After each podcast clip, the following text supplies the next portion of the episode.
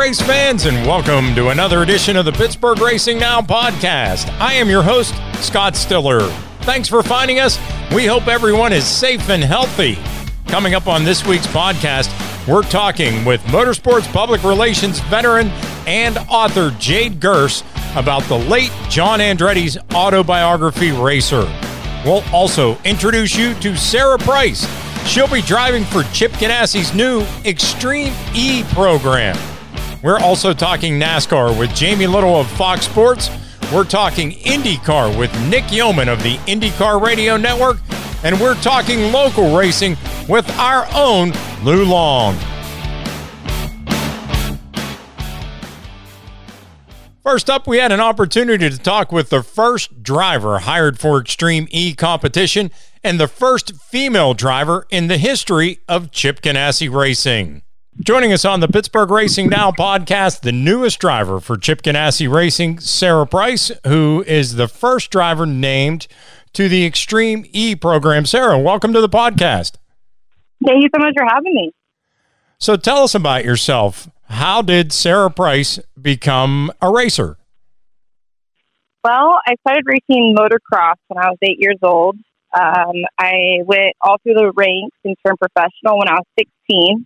I then became the first female on Monster Energy Factory Kawasaki, medaled in X Games, had a great career on two wheels. Then I transferred over to four wheels, where I got into side-by-side racing and a Polaris Razor.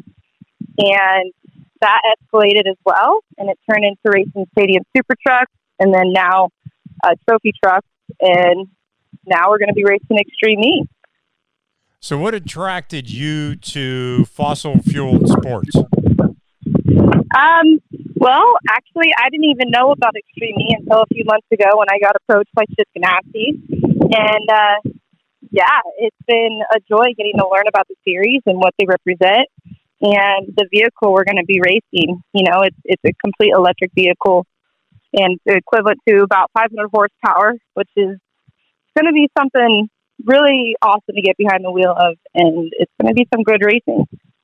What's interesting about electric power is that instant torque. And I try and tell some of my gearhead buddies and people around the racing world that I say, if you've never been behind the wheel of something electric, when you step on that throttle and it just launches you, it's different than it is a typical combustion engine where you have to get it wound up to get it, you know, to get the performance out of it. So I think that's going to be something that'll really be eye-catching to race fans.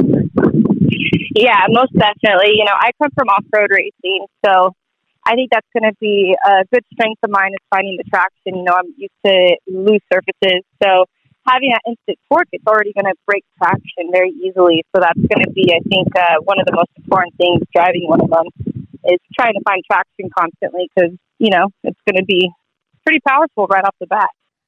So tell me, how did the deal with Chip come about? Yeah, Chip approached you, or did you approach the team, or did you hear this was in the works? No, I wasn't aware of it at all. I got a phone call one day from Michael, and they wanted to talk to me about potentially being a driver for them. And that's when I learned about the series. I learned about, you know, I knew about Chip Ganassi Racing. They're legendary and, you know, they're so respected in the world of racing and such a top tier program. It's such an honor to be a part of them. But yeah, I was, you know, completely shocked and excited to hear about it and to be considered. And then we talked a little bit more, and then it was go time. We signed a deal. Was there even a thought that entered your mind, like, no, I don't want to do this? I mean, or was it just like total yes the whole entire time? Oh, no, I'm a racer. So if I can race anything and everything, I would. I absolutely love it. It's what I run off of. And so there wasn't a doubt in my mind that I didn't want to be a part of the series. And especially, you know, a part of a team like this. So it doesn't get better than that, for sure. Now, I was reading your bio. You started racing at the age of 8? Yep. I did, in motocross. What attracted you to motocross? I mean, I hate to sound like the stereotypical male, but at 8 years old, you don't see a lot of females gravitating towards motorbikes, carts, anything like that? Yeah. So I started on horseback first. My dad raced off-road cars when I was really little, before I even did horses. And then my brother got into motocross. So when my mom was taking him to the track to practice, they didn't know what to do with me because I had so much energy. So they bought me a motorcycle just to take me on the Pee-wee track. But my brother's on the big track then. And I just rode laps until that thing ran out of gas. And then I'd come back in, get more gas, and go right back out. And one day my brother just told my dad, was like, hey, Sarah's actually really good. You should take her racing. Took me to my first race. I won it. 2 years later, I kept stepping up. Went to my first national, won that. And then it just kept escalating. Now, one of the things I'm really impressed about is you've done a little bit of everything, two-wheel, four-wheel, super trucks. So is the natural progression now you're going to try this SUV thing? Would you like to try any other forms of racing as you continue to progress? Like I said, I absolutely love racing. I'll race anything and everything. I live for it. And I just, it's just that thing in your blood. When you're a racer, you just want to race, you know? So if I ever get the chance at any other disciplines, I'm all for it. I've done almost all disciplines in off-road, I would say. There's a few still out there I haven't hit, but the majority of the major ones I've definitely already done. And that's very exciting to be able to be a well-rounded driver and to do well in, you know, several different kinds of racing, like desert racing to rock crawling to short course, stadium racing, and then also asphalt racing in a desert truck. That's a little different, but it's always been a joy to learn these new, you know, disciplines and to master them and to figure out how to become good at them. So I've done a rally car racing as well, did hill climb. So that's the closest thing I've really gotten to asphalt. But, you know, as long as I get a dab at it and I get to try it and I can be good at it and I know I can excel in it, I'm all for it. That's cool. I was impressed by also some of the things you've done on your website. You've kind of really embraced social media and putting yourself out there. You've got videos up, and I spent some time over the weekend checking some of that stuff out, and it's really crazy the glimpse, and incredible, I should say, the glimpse that you give your fans into what you do. It's really cool. I got to commend you on it. As someone who runs his own website, I looked at it and said, this thing's excellent. Oh, thanks so much. We work really hard on that. You know, that's something in off-road we lack. You know, I feel like great big media sources. And so something we have to do ourselves. And, you know, that is the strength of a racer in that sport, is having your own media.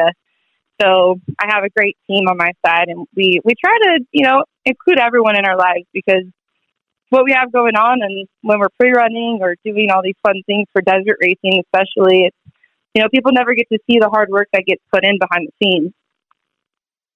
And really, that's the story, you know, how you get there and what it took to get there. Exactly. You know, the race is only a small part, and that's usually the part everyone gets to see. So tell me a little about Extreme E. Obviously, you found out a lot about it when you sat down with Chip and Mike and the team, but give all the race fans at home a glimpse into exactly what the series is about, because I know just finding out when Chip got involved in it, it was education time for me as well. Yeah, most definitely.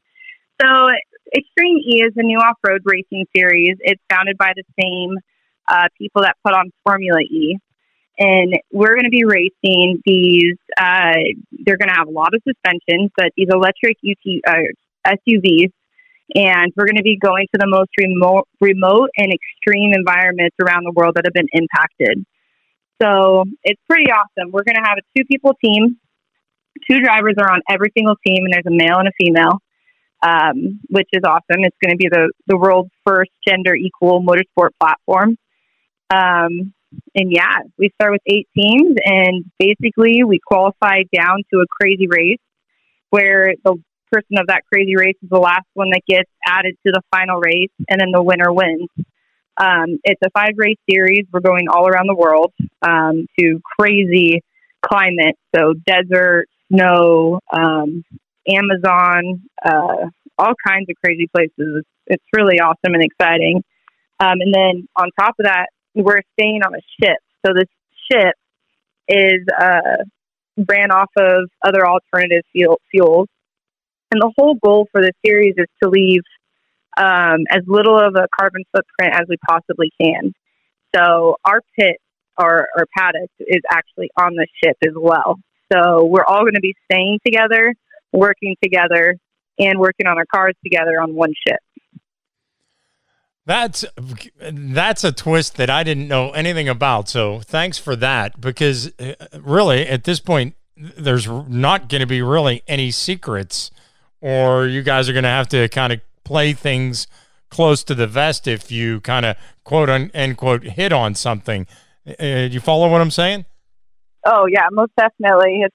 It's going to be something different. That's for sure. You know, we're going to have scientists as well with us that are going to be, doing their thing on the environment we're racing on.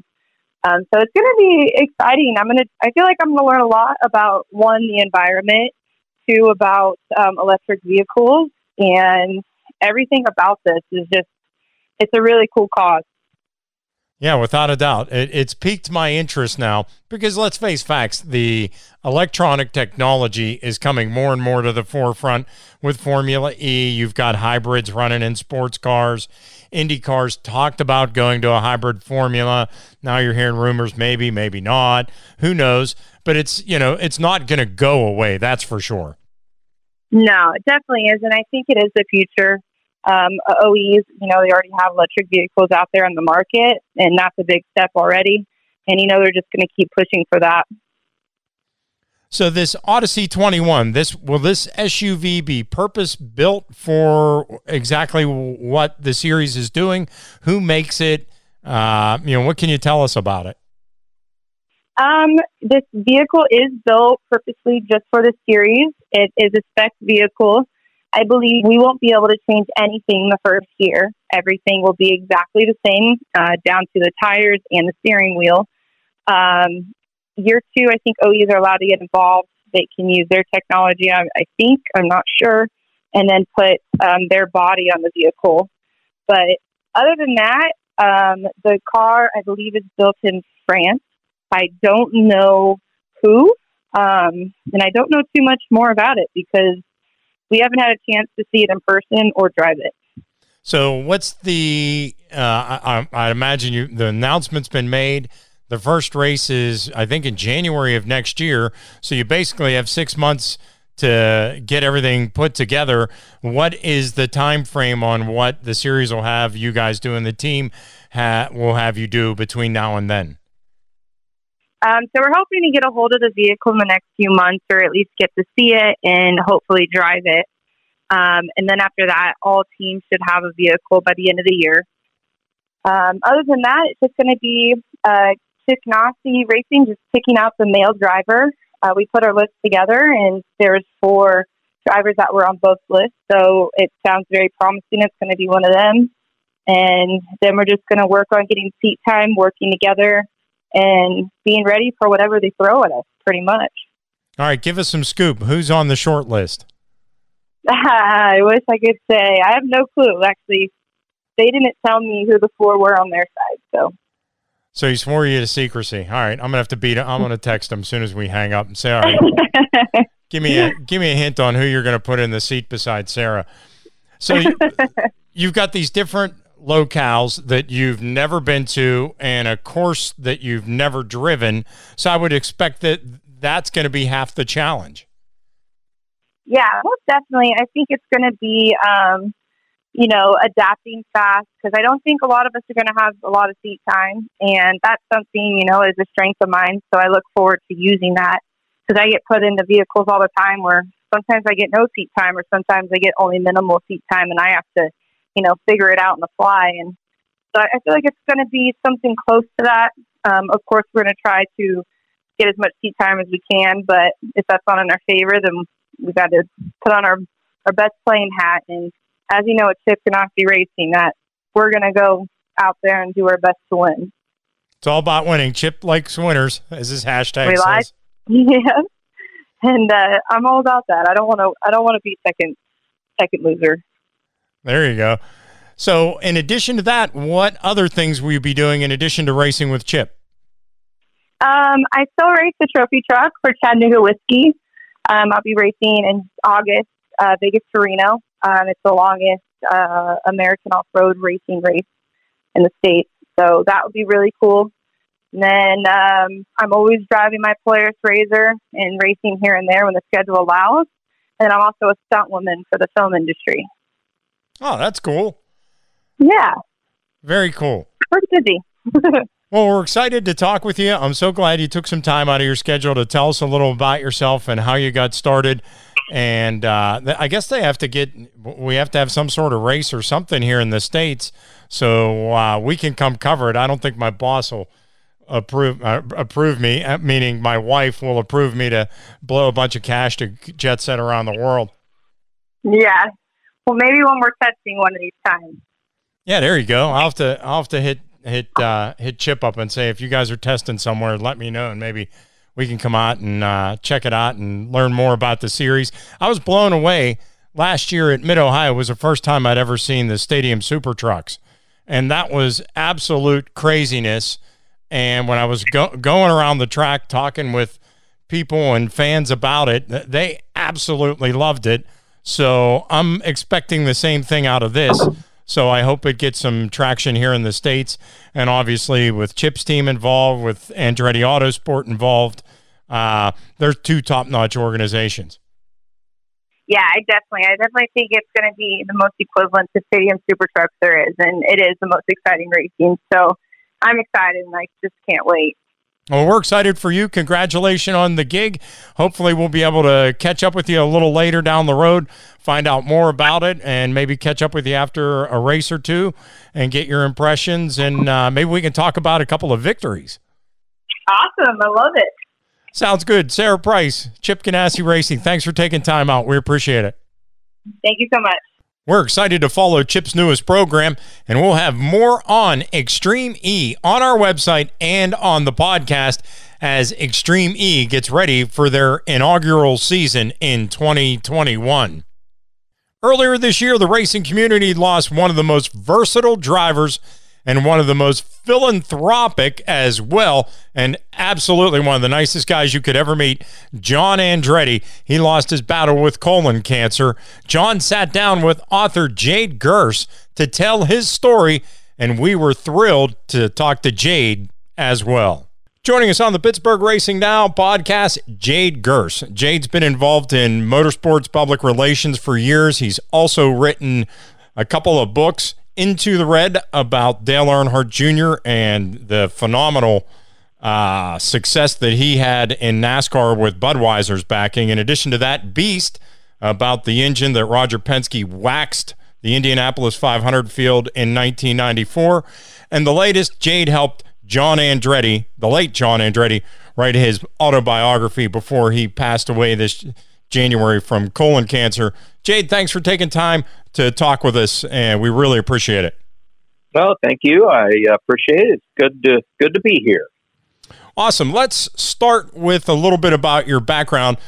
Tell the fans that are listening how you got started in your love of racing and how that translated into your career.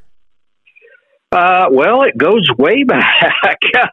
I was 3 years old, and my mom was pregnant and went into labor, and they didn't have a babysitter, so my aunt was going to the local dirt track that night and offered to take me with her. So from that moment on, racing was something that I really loved.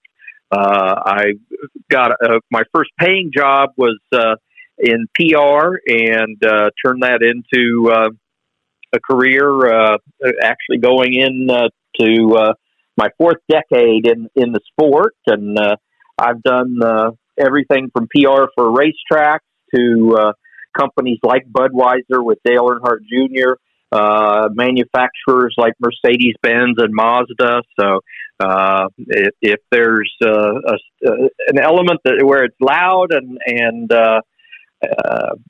fast, then I've probably done PR or been involved with it. How great is it that you've been able to take something that you've had a passion for as a kid and turn it into a career? I always tell kids whenever I get the opportunity and they ask me about my job and getting the ability to cover different sporting events and things like the Indy 500 and NASCAR races, I said, you know, dream big, set goals, and go after them.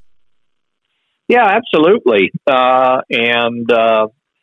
You know, I really, I mean, as much as I loved racing, I didn't get into it as a paying career till my late 20s. So, you know, it was something that I loved, but just didn't get into immediately. But it's never too late, and if you're passionate about it, it's really nice to have it as a career.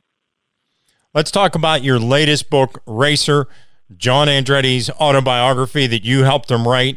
When did John start writing the book, and when did he approach you about getting involved?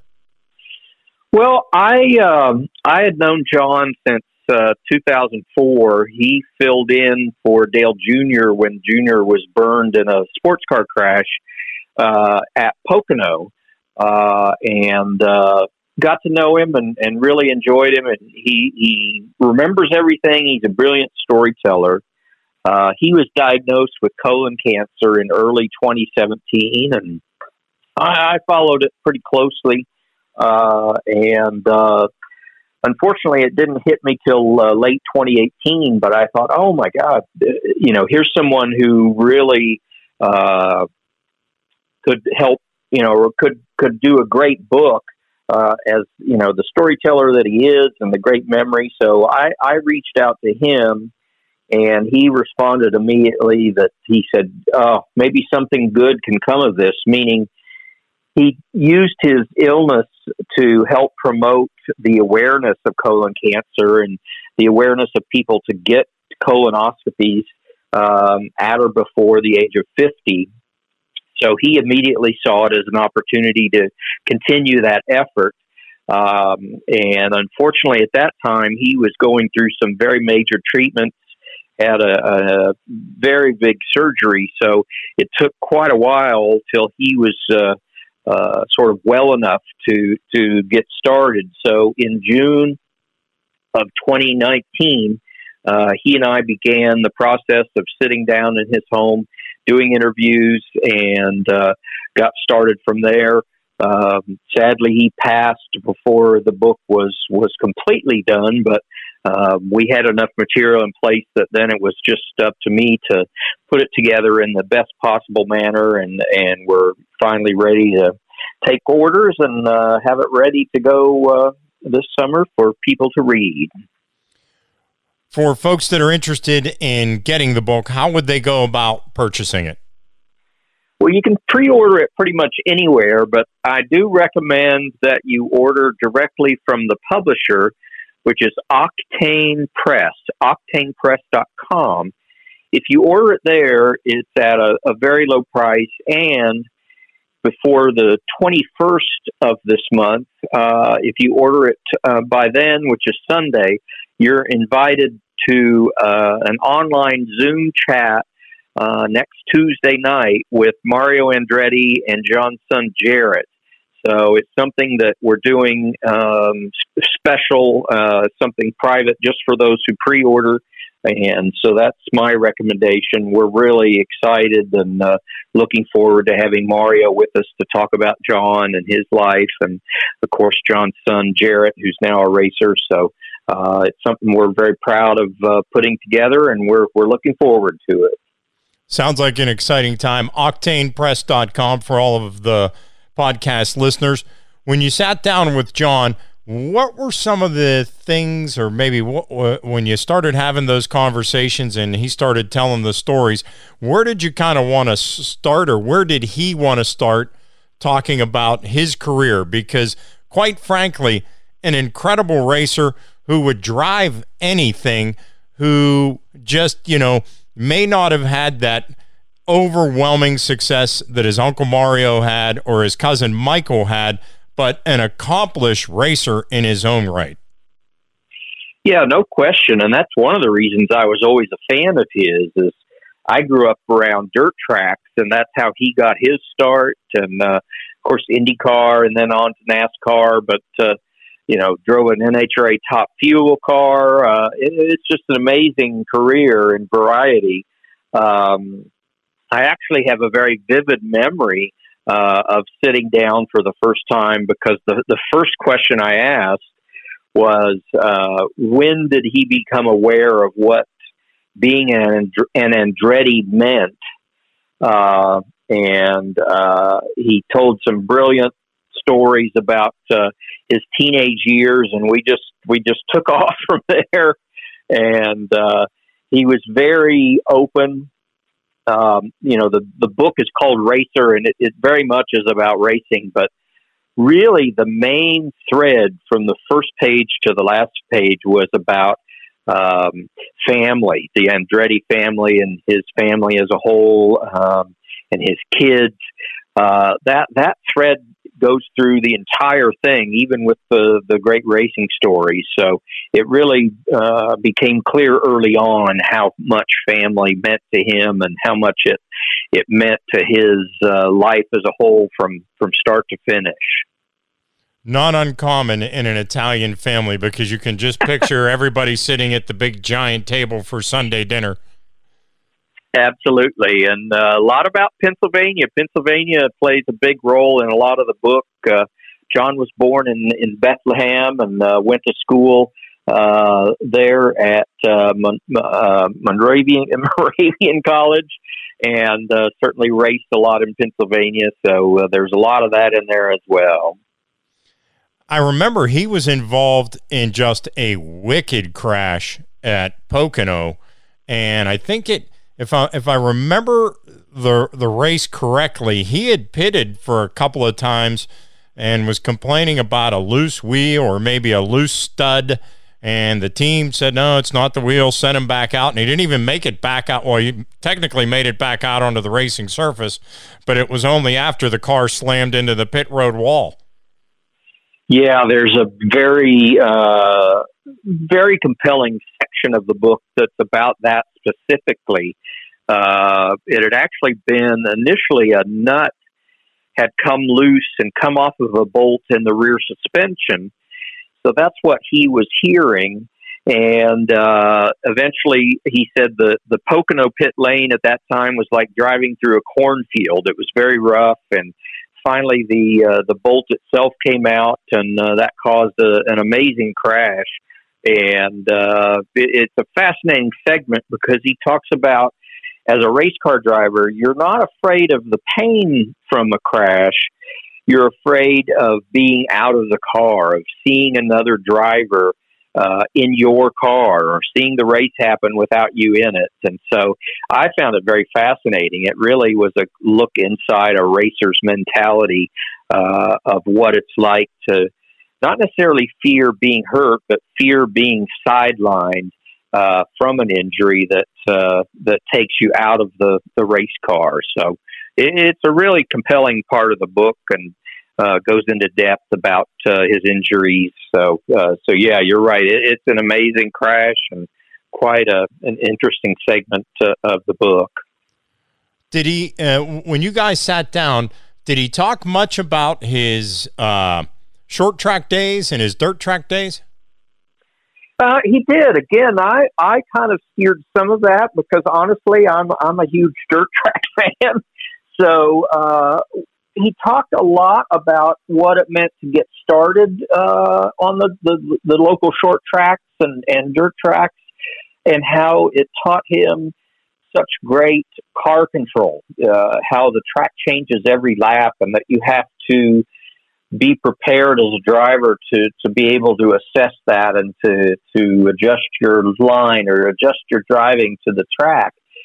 And he talked about how important that was throughout his entire career, even in an Indy car or NASCAR stock car. You have to always be willing to adapt to a changing track, to a changing condition, and be able to make quick decisions that get you around that track as quick as possible. So it was very interesting to hear him talk about that as sort of the like the ground level of his career. It's a foundation that supported the rest of his driving career, no matter what car or vehicle he was in. Now, he drove Indy cars. He was also the first driver ever to attempt the double, doing the Indy 500 and the Coca-Cola 600 on the same day. Talk a little bit about his reflection of that, you know, being the first driver to ever do that. That's interesting. There's an entire chapter about that, and it's fascinating. He tells the story of going to a meeting with Humpy Wheeler, who most race fans are aware. Humpy was the kind of the showman / promoter at Charlotte Motor Speedway, and Humpy was always looking for ways to get the media excited about the Coca-Cola 600. So he recommended to John, you know, you could run Indy and then Charlotte in the same day. And he said, it's never been done. And John thought, wow, it's never been done. Maybe I should try it. And it took off from there. So it was fascinating when he talked about the demands of the travel schedule, traveling between Indianapolis and all the NASCAR activities at that time. The Indy qualifying weekend was the same weekend as the NASCAR race in Sonoma, California. So he was making some very long flights back and forth earlier in the month, and then on race day at Indy.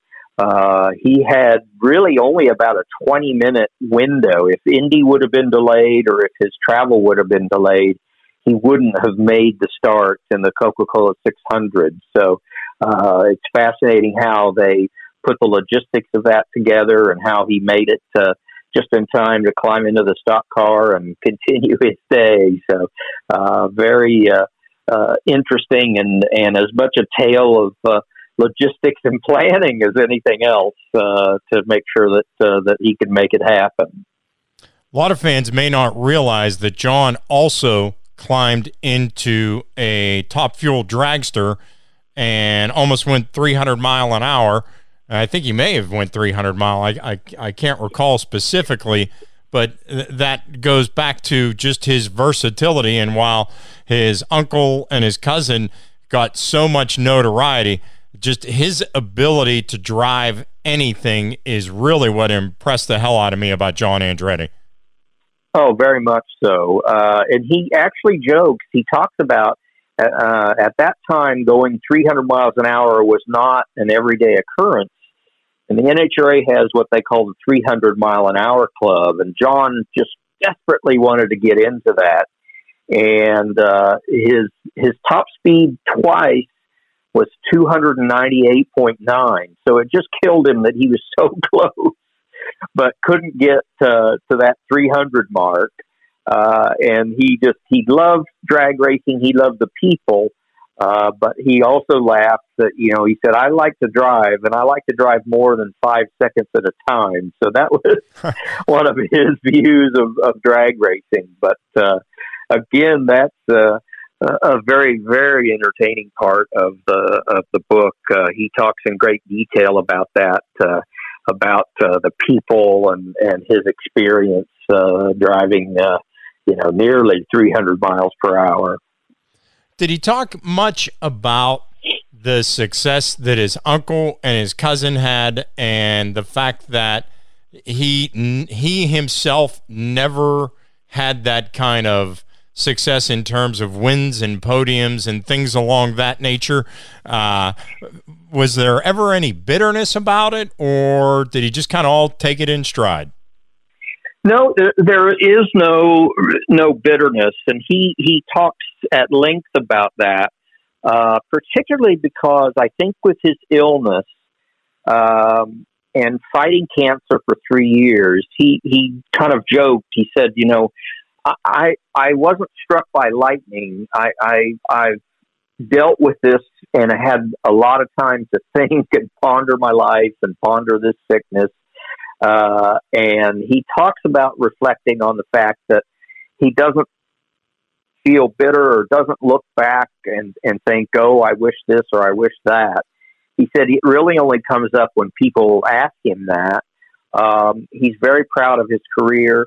He also was very aware early on in his career that the thing that makes a real difference in the world is how you are and what your actions are outside of the car, which clearly he was very active, very philanthropic. And so that became a big part of his life. It's also something I can mention as well about the book. It's something that continues. He created, it's called Race for Riley, which was a charity that raised proceeds for the children at Riley Hospital in Indianapolis.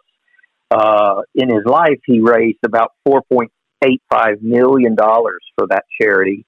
And to keep that going, we worked with John and his family to put a deal together where 10% of all proceeds from this book go directly to Race for Riley. So that part of his life continues. His family very much believe in that and want to continue that. So that really says so much about John as a person versus someone who, judges their life only by the number of trophies in their trophy case. So it's one of the fascinating things about him. When John passed, I read a statement from Riley's that said there was never a time where we didn't pick up the phone and call John, that he didn't answer it and do whatever we asked him to do. He was so unselfish in that respect. And you can't say that a lot of, about all successful people in life. And I think, what you guys are doing with the book and with what his family's doing with the book to continue his legacy, that's tremendous. Yeah, it meant a lot to John, and it meant a lot to them, and the Riley people are wonderful people. We've enjoyed working with them, and it's just, like I say, it says so much about John as a human versus, discussing another trophy or whatever. Although, you would ask about Mario and Michael. He revered Mario, and he and Michael were close, best friends from pretty much their whole life. And so there's so much about those two gentlemen as well, but it's never in a way where he's envious of their success. He's so proud of them and was so thrilled with every success that they had. One of the cool things is Jarrett drives for Michael now in the sports car series, and Jarrett is the next generation, along with Marco, another generation of Andretti's for all of us fans to get behind and support. And Jarrett, much like his dad, came up through the dirt tracks, and he gets to drive the sports car as well. And it's been amazing kind of watching his career, and I know John had a big part in helping him along there. So I think it'll be awesome to continue to watch Jarrett's career progress. And how much pride did John take in the fact that Jarrett followed in his footsteps? He had immense pride. And again, that's really a message of the book later on in the book. When John retired from racing, he really kind of became full-time helper with Jarrett, and that included working with the sponsors. He was his crew chief in sprint car racing for a while. So it was really great to see how much pride John took in Jarrett's racing career, and his daughters as well. Olivia, his oldest daughter, is in medical school. John's immensely proud of her. Their youngest, Amelia, is just entering college and is like his a brother and sister. She's very very bright, and John just raved about his kids. He would light up when he would talk about them and what they meant to him, and so that comes through in the book as well. So definitely, again, the theme of family is present throughout the whole thing. I was going to say, behind every race car driver, there's a spouse who is completely and totally unselfish to let them pursue their passion. And John had that, obviously, with his wife. No question. Nancy is just, she's just like John. She's just a wonderful person. Just amazing, you know, raised three great kids. And she really, John called her his guardian angel. When he became sick, she really took over. She coordinated everything with the doctors, with the treatments, and really played a huge role in that. And I had not known Nancy before starting on the book process, and so it's been great for me to get to know her and the kids. For me, selfishly, just writing the book was such a great project to get to know them and spend time with them. Well, I'm excited to read the book. I can't wait to check it out. It's just a phenomenal story about a phenomenal guy. And for anybody that's out there that listens to the podcast, really a grassroots racer who just happens to have a famous last name. Absolutely. Let's talk about another one of your books, Beast, which I found to be totally fascinating about how Roger Penske, Ilmor Engineering, went through incredible lengths to win one race, the Indianapolis 500 in 1994. And what kind of drove you to want to tell that story, and how willing or Penske and the Ilmor people to talk about it? Well, I was very lucky. I actually went to work for Ilmor in the late 90s, so I was very lucky. It's such a great company, and I was aware of the engine because I was there in 94 purely as a fan. I was there at the race as a fan and knew some of the stories, but we would go to dinner after a race with the team, and maybe a drink or two would flow, and suddenly these amazing stories would start coming out. And I just thought, oh my God, this is really amazing. This is a wonderful story. So that always was in the back of my mind. And then sadly, in 2001, Paul Morgan, who was one of the Ilmor founders, his great love was vintage World War II planes, and unfortunately had a crash upon landing and was killed in 2001. And Paul really had a huge role in the whole project. And I was heartbroken because I loved Paul, but I also thought, maybe that story has died. But then I became close with Paul's son, who made just a kind of an offhand comment one day. We were talking on the phone, and he said, I would love to know what my dad was doing during that time frame. And it was, again, one of those just little sparks that was enough to think, wow, maybe this time is right to do a book. So I first went to Mario Ilian, who is the Il of Ilmor, and he was very excited about that idea. And so he actually went to Roger immediately. And once Roger gave the thumbs up, boy, I was ready to go. The green flag had flown. And so I set off and really interviewed some amazing people from all the different aspects of it, including the drivers, Al Unser Jr. And Paul Tracy. Emo Fittipaldi, he was really tough to get a hold of, so Emo didn't have much of a role in the book, but he's certainly a big player in the story. But it just, again, almost as a fan, I was fascinated. I wanted to learn these stories for myself, and the fact that I could share them with the rest of the world is a great honor. It's something that I've done a lot in my career, but Beast is something I'm probably most proud of in my career as far as a project that people just seem to love and react positively to. It amazes me. In the book, do you touch on how much money they spent compared to how much money they won winning the race? I mean, it had to be a losing financial proposition. Well, it's fascinating because no one would tell me. No one would share the budget with me. But we sort of did. We did some snooping. We kind of had some people kind of estimate and guess, and it was very expensive. It was definitely millions and millions of dollars. But what came of it was that it became the first project that Mercedes-Benz came together with Roger, and suddenly Mercedes became a huge partner of Roger and Ilmor. And that continued through IndyCar seasons, and then they got together in Formula One and won Formula One World Championships.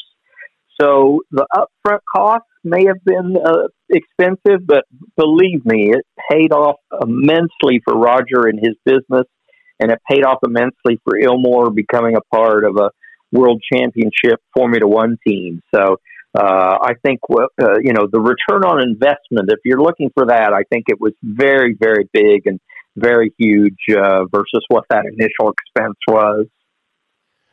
Let's kind of whet everyone's appetite so they go out and buy the book and read it. The Beast was the engine, and how did the idea come about? It was basically like a gray area in the rules, if I'm not mistaken. It really wasn't a gray area, but as usual with Roger Penske, he's known for just reading every rule with a fine-tooth comb. And the same as Ilmor. The rule had been put in by the Speedway with the intent of helping sort of the little guy. They wanted to develop a way for someone to build a pushrod engine that would be competitive with, such people such as Ilmor or at that time Ford Cosworth. And what it meant was that if you had a stock block car, it no longer had to have the actual stock block from the factory. If you're a fan of IndyCar racing, you remember the Buick from that era. The Buick was a stock block. They were very, very fast over one lap or four laps for qualifying, but they weren't reliable because the block was built for small street cars. It wasn't built for racing. And the Speedway took out the rule that the block had to be stock, and suddenly Penske and Ilmor realized, wait a minute, we can build a racing-specific block to these rules and have the ability to produce much more horsepower. So anyway, that's a long answer to your question, but it really wasn't, people say, oh, it was a loophole or they went around the rules. Absolutely not. They took the specific rule and built an engine to match it exactly. And that's what ended up producing the Beast. And what's interesting from what I've read is that it was the secrecy surrounding it. It was, nobody could tell anybody anything about it, which is even more fascinating to me. Yeah, and in the same way that John Andretti's book is about racing, but it's really about family, the book Beast theoretically is about an engine, but it's really about the people and the sort of the, I don't know, it's like a spy novel or something, how far they went to keep it quiet. And the reason is Honda was coming into IndyCar, and Ilmor knew that Honda was the king of Formula One. They would stop at nothing and no expense to develop a winning engine. And they became fearful that Honda was going to use this rule to build some killer engine. You also had Cosworth at that time was in the sport. So Ilmor and Roger were very concerned that their competitors were going to do it before they would. And that's why it was secret. They wanted to have the jump. They wanted to have that advantage before their competitors figured it out. So that's why it was so secret. And that's why it was also such a you know, it was like setting off an atomic bomb. They didn't reveal it publicly until 2 weeks before practice for the 500 began. So it was an amazing unveiling. And of course it won the race, and then the Speedway began changing the rules and tried to make sure that they didn't have to see one team the following year run away with it like they did in 94. So that was a big part of the reasoning for the secrecy and the way they went about it.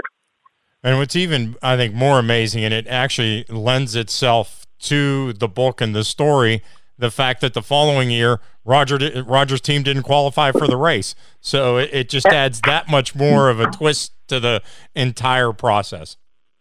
Yeah, absolutely. Absolutely. And them failing to make the race again was fascinating. And just really reflected that they had missed something in their chassis that the year before, the having such an advantage with the engine sort of covered up the sort of the inherent issue in the car, and that sort of bit them in the butt, I guess you could say, in 95 by seeing them fail to qualify for the Indy 500.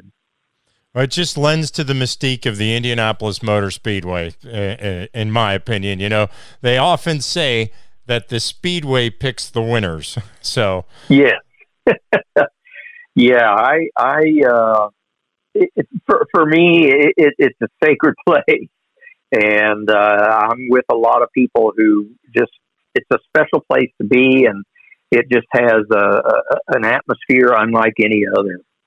You know, it's funny. You hit on the one thing that I try and tell everyone who is just a casual race fan or just a sports fan that's not a race fan, that if you're a sports fan, you need to put the Indianapolis 500 on your bucket list, and you can't just go one day. You need to make a weekend of it. Go to the museum. Take in everything about it, because you're right. The place just has a mystique. It kind of sucks you in. My boss sent me to my first assignment to the Speedway in 2001 after Montoya won in 2000. He's like, I can't believe we didn't go. We should have been there. You know, he's screaming at me about it. I'm like, okay, fine. I'll get credentialed for the next one. And I've covered every Indy 500 since for different entities. And, you know, it just seems so weird a couple of weeks ago not being out there for 3 weekends in May. Yeah, it's magical. I you know, and part of Beast was I really wanted to convey the excitement or the atmosphere of Indy to make people understand why someone like Roger would direct such a huge effort and huge expense into winning just one race. That was part of my challenge, how to make someone who's not been to the 500 understand why this was so meaningful to so many people. And you're dead on. I'm the same way. I took my mom to the Speedway for the first time. I think she was 73 years old, and it was just, that was my favorite day, was taking my mom to her first Indy 500, and it's something I think everyone should go see. That's awesome. In addition to having the book about the Beast, John Andretti's book, you had the opportunity to work with Anheuser-Busch and Dale Earnhardt. You wrote a book, Into the Red, the 2001 season with Dale Earnhardt Jr. Tell the fans at home a little bit about what the book's about, because really that was kind of like, I would have to say, almost the zenith of NASCAR's popularity. Yeah, it was, and it's really kind of a sequel. Dale Jr. and I worked together first on a book called Driver No. 8 that was behind the scenes of his rookie year, his 2000 season, that turned out to be an amazing year. He won several races. He won the All-Star race. And so we captured that in a book called Driver No. 8. So I had wanted to do the follow-up to that, which is obviously the next year, the 2001 season, which, you know, again, people are probably aware that that began at Daytona with the death of his father in the Daytona 500. And so it was something that really was a shockwave to the world, not just to Dale Jr. So the book In the Red was about that season and about how Dale Jr. dealt with it and about how, you know, it seemed the whole world had changed. So I had wanted to do that for a long time. And honestly, Dale was just so busy as a cup driver. And, you know, and then he started JR Motorsports. And he finally said to me, he said, look, I'm too busy. I really don't have time to do a book right now. But if you would like to do the book, you know, go ahead and do it. So once he kind of gave the thumbs up, then I set about working on In the Red. So that's how that book came about.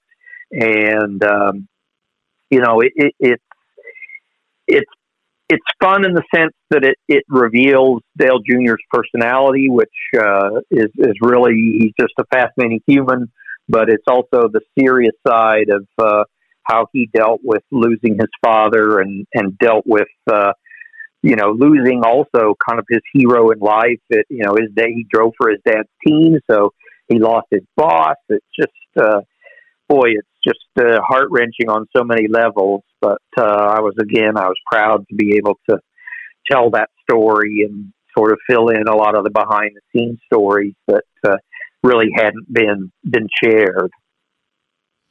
I'm looking forward to reading that as well. I'll have to grab Driver 8. I remember Driver 8 when it come out.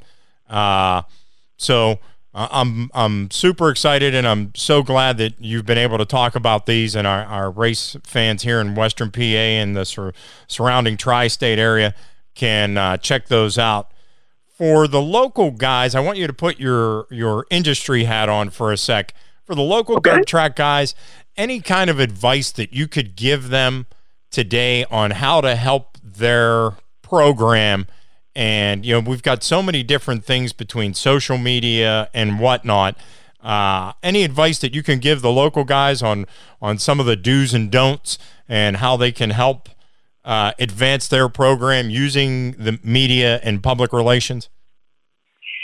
Yeah, you know, everyone knows it's a rough time right now for everyone.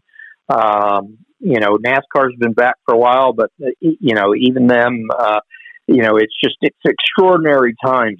It's sort of uncharted territory. But what has come from this sort of strange time is if you followed IndyCar or NASCAR, their drivers have really been very much activated on social media. And we've learned more about their personalities. They've really shown more of themselves than just, you know, a guy in a fireproof suit with a helmet on. They've really shared what's behind that person. And I think that applies to racers no matter what level they're on. The best way to develop fans is to be someone that fans can appreciate or understand or relate to. You know, to have someone in the stands that says, man, I really like that guy, or that guy went through what I did. That's a wonderful way to develop new fans. So I would encourage people, even if you're hesitant about being involved in social media, it's here now. It's really become such a huge thing that it's something that they should really consider presenting themselves in a very positive manner. It does break my heart with local media. A lot of the newspapers are really falling on hard times. That used to always be the best way was you know, developing a good relationship with your local newspaper, and a lot of those have gone away. But if you do have a local newspaper, find out who the sports editor is. Let them know that, you know, you're a local racer, that, you know, maybe you're developing a winning streak, or you're out there, you know, representing your hometown on the racetrack. So there's no great magic or secret to good PR. It's literally public relations. It's about developing a good relationship with the public, with the media, and with the tracks where you race. So again, it's developing those relationships and utilizing those relationships as your career grows or as you move up the ladder. You'll always have those good local relationships to support you from day one through your career as you move up the ladder. So I don't know if that's the best advice, but that's how I see it from my career, and helped my success and many others that I've worked with. Well, you hit on actually one of the reasons I started Pittsburgh Racing now is because of all of the loss of the small local papers, the local racers, and the companies that support the racers just do not get the publicity anymore. And it's, you know, it's that cycle where the companies need the return on investment. They need that ROI to continue to do it. So you need to be able, as I think today, as a race car driver or a team, even on the local front, you need to help them get that ROI by engaging with the media, engaging with the fans, engaging with their employees. And with the loss of those small local community papers, the racers have lost that avenue. So I'm hoping this gives them that avenue. And I was shocked when I started meeting some of the guys, and that some of them don't even have social media accounts. So that's one of the reasons I asked you the question, because it's really almost a free, invaluable tool to them. Absolutely, absolutely, and it's still new enough that you're limited only by your imagination. So it gives you a great platform to, you know, do something new and different, and show why you're a guy that maybe the local grocery store or, you know, a local business, you can present an image that shows the sponsors as well. Hey, this is the person that we want to do business with, or this is the person that can help us reach our customers. And it's, you know, it's a terrifying time, but it's also an opening to those who are smart and creative to show their personality. Well said. Jade Gurss, thanks for taking time to talk with us here on the Pittsburgh Racing Now podcast. So excited to read John Andretti's autobiography, Beast, Driver 8, In the Red. Go out and get them. Check them out at your local bookstore. You can get them at Octane Press, and all the more reason to go out and get John Andretti's book. Is 10% of the proceeds will go to his charity at Riley Children's Hospital in Indianapolis. Jade, thanks so much. Thank you. I loved it. I appreciate you having me on.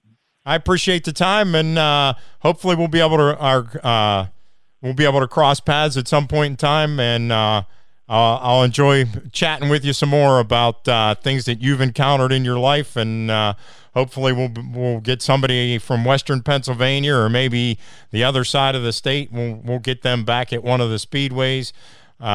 We can see a guy like a John Andretti or a Michael Andretti or a Chip Ganassi come out of this area and carry the torch for the Keystone State.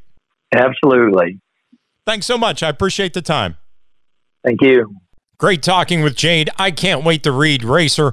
And if you're a racing fan, all of his books are must-reads. Turning to NASCAR news, Denny Hamlin picked up the win this past Sunday at Homestead Miami Speedway. Earlier in the week, Martin Truex Jr. picked up the win Wednesday night at Martinsville. The big news, however, was NASCAR banning the Confederate flag at their events and their facilities. The move was brought on in part by George Floyd's death, but also driver Bubba Wallace saying it was time for NASCAR to do it. We caught up with Fox Sports reporter Jamie Little before the Homestead race to talk some NASCAR. Joining us on the Pittsburgh Racing Now podcast, reporter extraordinaire from Fox Sports, Jamie Little. Jamie, thanks for taking time out. It's been an exciting couple of weeks now that NASCAR's back on track. Hey, thanks for having me. Yes, it has been a whirlwind. I cannot believe how many races. It feels like every day we have another NASCAR race. So that's a really good thing, and it's been fun to be back, but definitely different. What were some of the things that you guys and the crew have had to do in order to cover the events? What are some of the protocols that NASCAR's put into place? Because these are things that I'm sure we're going to be dealing with as things begin to open back up across the country. Yeah, there's a lot of different things they've done for safety, whether it's Fox side or NASCAR. And, you know, we usually have 3 or 4 pit reporters per race. We are down to 1 now per weekend. So obviously that's a big part. We've cut back a lot of our crew. It's amazing what we're being able to produce with such a limited amount of people at the track. But we have 1 camera crew, 1 handheld crew down in the pits with 1 reporter covering all the action. You get tested. You get tested every single day. I have to sign in and do a test, take my temperature just to stay in the workload. So it has been different on so many levels, just the way that you get information in the pits, and during a race, you can't go talk to the pit crew members like before. Of course, you're wearing a mask the entire time, not just when you're on camera. You have to leave it on at all times. And no fans has been really, really strange. The challenge of trying to get the information, I would think, you know, when you're covering a normal race, you duck into the pits, you ask one of the crew guys or the crew chief or the car chief what's happening, and, you know, they kind of fill you in. How are you guys getting that information now? That would seem to be like a monumental challenge. Yes, and usually each one of us pit reporters has a pit spotter, which is an extra set of eyes and ears that's right by our side. So they're scanning other drivers, because normally we'll have 10 cars, say, and then I'm scanning kind of like my front runners, and then my pit spotter is scanning those others to update me.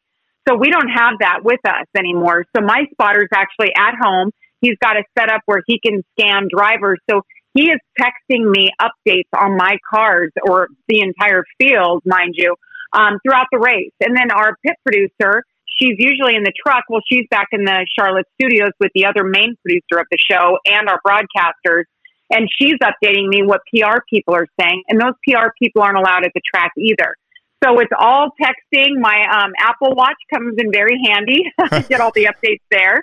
And if I want to confirm something in the pits, like I just did this past weekend in Atlanta, I'll write little signs on a piece of paper, and I'll hold it up to the crew chief, and they'll nod yes or no, or I could do that for a crew member. So it's it definitely takes a little bit of time, but we're adjusting. And I think the amount of information we're getting is really, really good. So I'm sure we're going to take some of these things moving forward that could help us when we're back to normal. Yeah, to be honest with you, sitting at home watching it, you really wouldn't notice a difference. I haven't really noticed a difference, quite frankly. You guys have been killing it. Oh, thank you. Well, that's the idea, isn't it? I mean, and all the information that gets on the broadcast, it's up to us. You know, we're self-producing out there in the pits just as things develop, and storylines that I got in the morning or throughout, you know, I guess, you know, right now we only get to talk to the crew chiefs before the race in the morning. So that has been good that stayed the same. We talked to him, but it's strange because we don't have those storylines necessarily coming into race day. Normally we have a couple of days of practice, qualifying. So, you know, this car had, an issue on Friday. Did they get it worked out? There's none of that. There's a lot of guesswork that's going into it. So you talk to your crew chiefs, you get as much as you can, and you try to tell those stories on the air.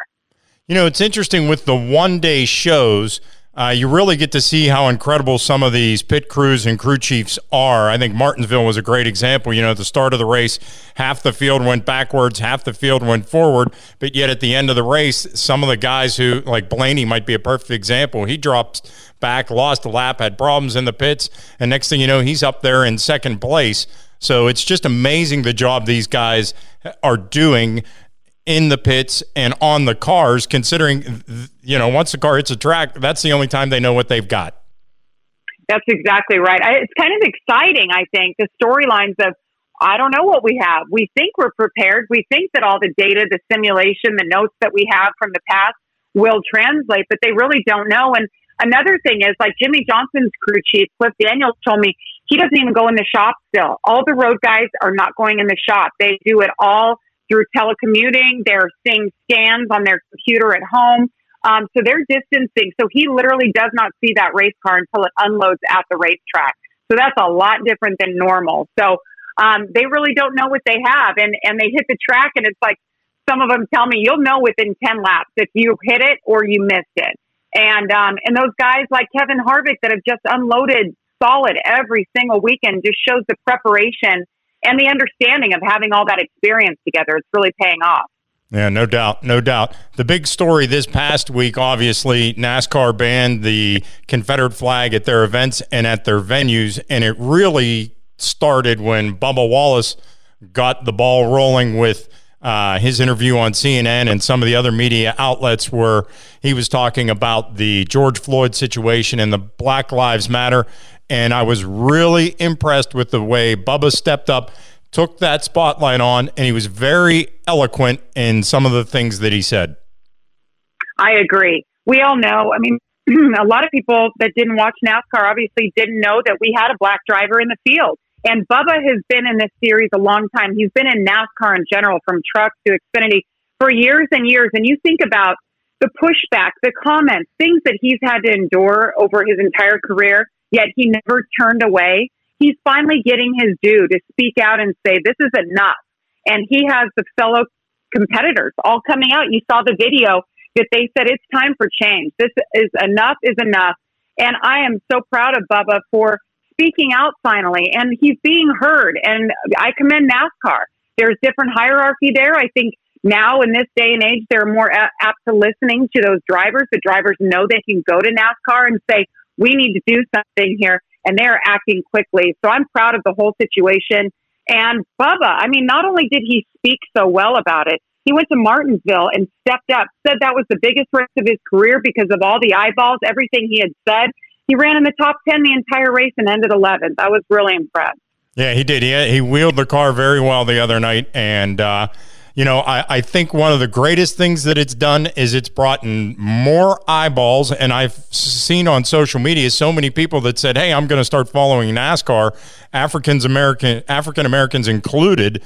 And that's really what it's all about. I went to my first race in the late 80s as a fan. Started covering it when I got out of college in the 90s, and it's great to see them trying to be inclusive with everything, because let's face facts, the world has definitely evolved over the past 30 years. It's not what it was in 1989, and NASCAR needed to take a couple of steps forward, and I'm glad they did. Absolutely. And, you know, NASCAR is just like so many organizations. Well, this is the way we've always done things, so why do we need to change? Well, NASCAR the last 2 years has really stepped up and realized we're not in the 70s and 80s, and we're not going to move forward and progress unless we open our arms and change some ways of doing things. And, you know, the heritage of NASCAR, where it started, was the South. So there's always kind of been that perception, I think, from outsiders, like, well, I'm not welcome there. I don't look like those race fans, so I'm not welcome, or I don't feel comfortable going there. There's Confederate flags, and that insults me, and it doesn't make me feel safe. And if anybody feels like that going to a sporting event, well, you should probably not have it, because it's a great time to experience sports and share that together, no matter who you are or where you're from. And that's why I think it's a great choice that the Confederate flag is banned. These people can have it at home. You don't need to bring it to a public place where everybody is welcome. Well said. Well said. Let's talk a little bit about the on-track action. Kevin Harvick has been hot. Martin Truex picked up the win the other night. Keselowski ended up with 2 wins. He said after Bristol, Jeremy Bullins' crew chief, let's go to Vegas, because with the Charlotte deal and then with Chase Elliott and Joey Logano, it's just been an incredible couple of weeks of on-track action. It really has. Everybody's kind of going, do we even need practice in qualifying? This is great. So, it's amazing what these teams are able to do running, you know, in the middle of the week, and then they have to turn around and travel and be ready 4 days later for a different style of racetrack. I think it's been incredible. Just what everybody's been able to accomplish, not knowing exactly what we're going to see. I think the intensity for these drivers, we're seeing it, you know, and kind of the back and forth, the off track jabs back and forth. That's what NASCAR is all about. It's emotional. And right now is a very sensitive and emotional time in our world. And I love seeing that come out on the track. People are stepping up, they're speaking out, and the racing has been awesome. So I can't complain. I think we're really in a great place, and being one of the first to start up again during this pandemic has been incredible. And I think it shows other sports and other people across the country that it is doable to get back to normal. You just need to be smart and safe with it. Well said. Smart and safe. I think that's the something that everybody can carry going forward. It looks like, just from my perspective, that it seems like the Penske cars, Harvick's car, the hottest Fords, seems like Chase Elliott and the Hendrick cars seem to be the hottest Chevrolets, and the Gibbs cars, each one of has been up there at different times between Truex, Kyle Busch, and Denny Hamlin. They seem to be the class of the Toyota fields. What do you expect going into the next couple of weeks as we head towards Homestead and eventually here at Pocono? Yeah, it's been really interesting, the parity within organizations as well. Like Stuart Haas, you see Clint Boyer's up there top five every week. Kevin Harvick seems like he's always a threat to win. And then, like you said, Gibbs, people have been like, well, they're not running as well. Well, they killed it last year. They dominated last year. So I think other teams have progressed a little bit more. But, I mean, you look at it, Gibbs still has 3 wins on the season out of 11 races, so that's pretty darn good. But now we're going to Homestead. Kyle Busch is great there. Kevin Harvick is incredible there. Even like a rookie in Tyler Reddick, who's won the last 2 Xfinity championships and won that race there, I expect him to be good. So I think Homestead is an incredible racetrack. It always puts on a good show. So that's going to be fun. And then we go to one of my favorite places, and that's Talladega, which is a complete crapshoot. So it'll be a lot of fun the next couple of weeks. No doubt about it. We know you got a packed schedule. I know you're based in Indianapolis. I want to thank you for the bundt cake that you brought to the Speedway last May. That was much needed on a sugar drop there. So for all the folks listening, when you're out in Carmel, Indiana, nothing bundt cakes. Go hit up Jamie and her husband's business. It's great to patronize that, and it was a wonderful gesture by you guys. How are things going in the state of Indiana in regards to COVID-19? We're not going to have fans at the Indy NASCAR weekend, so I'm kind of looking ahead towards the Indianapolis 500. My heart's been broken for poor Roger Penske after he bought the place. He just hasn't been able to turn it loose, and I'm hoping for his team's sake and for all of Penske Corp that they can have the 500 with fans. Absolutely. I thank you for saying that about the cakes. Thankfully, we are food, so we've been essential through the whole issue. And, you know, everybody's celebrating graduations and birthdays still, so thankfully the cake business has been great.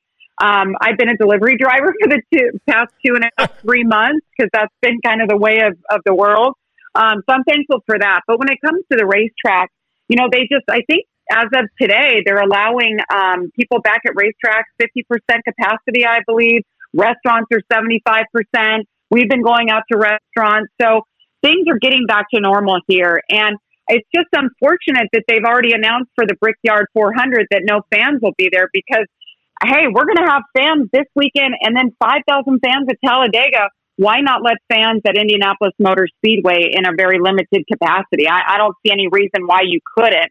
And when it comes to the Indy 500, I know I feel so bad for Roger, but he's going to be just fine. The changes he's making to that track are going to be incredible. And I agree with him and others that say we cannot run the 500 without fans.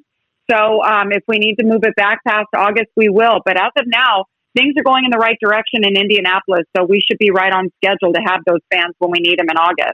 Awesome. Last question. I know you have an X Games background, so I wanted to ask you about Chip Ganassi Racing hiring Sarah Price. What can you tell us about her? I don't know a whole lot about her. I've actually been reading up on just her and her situation and what Chip has done to sign her.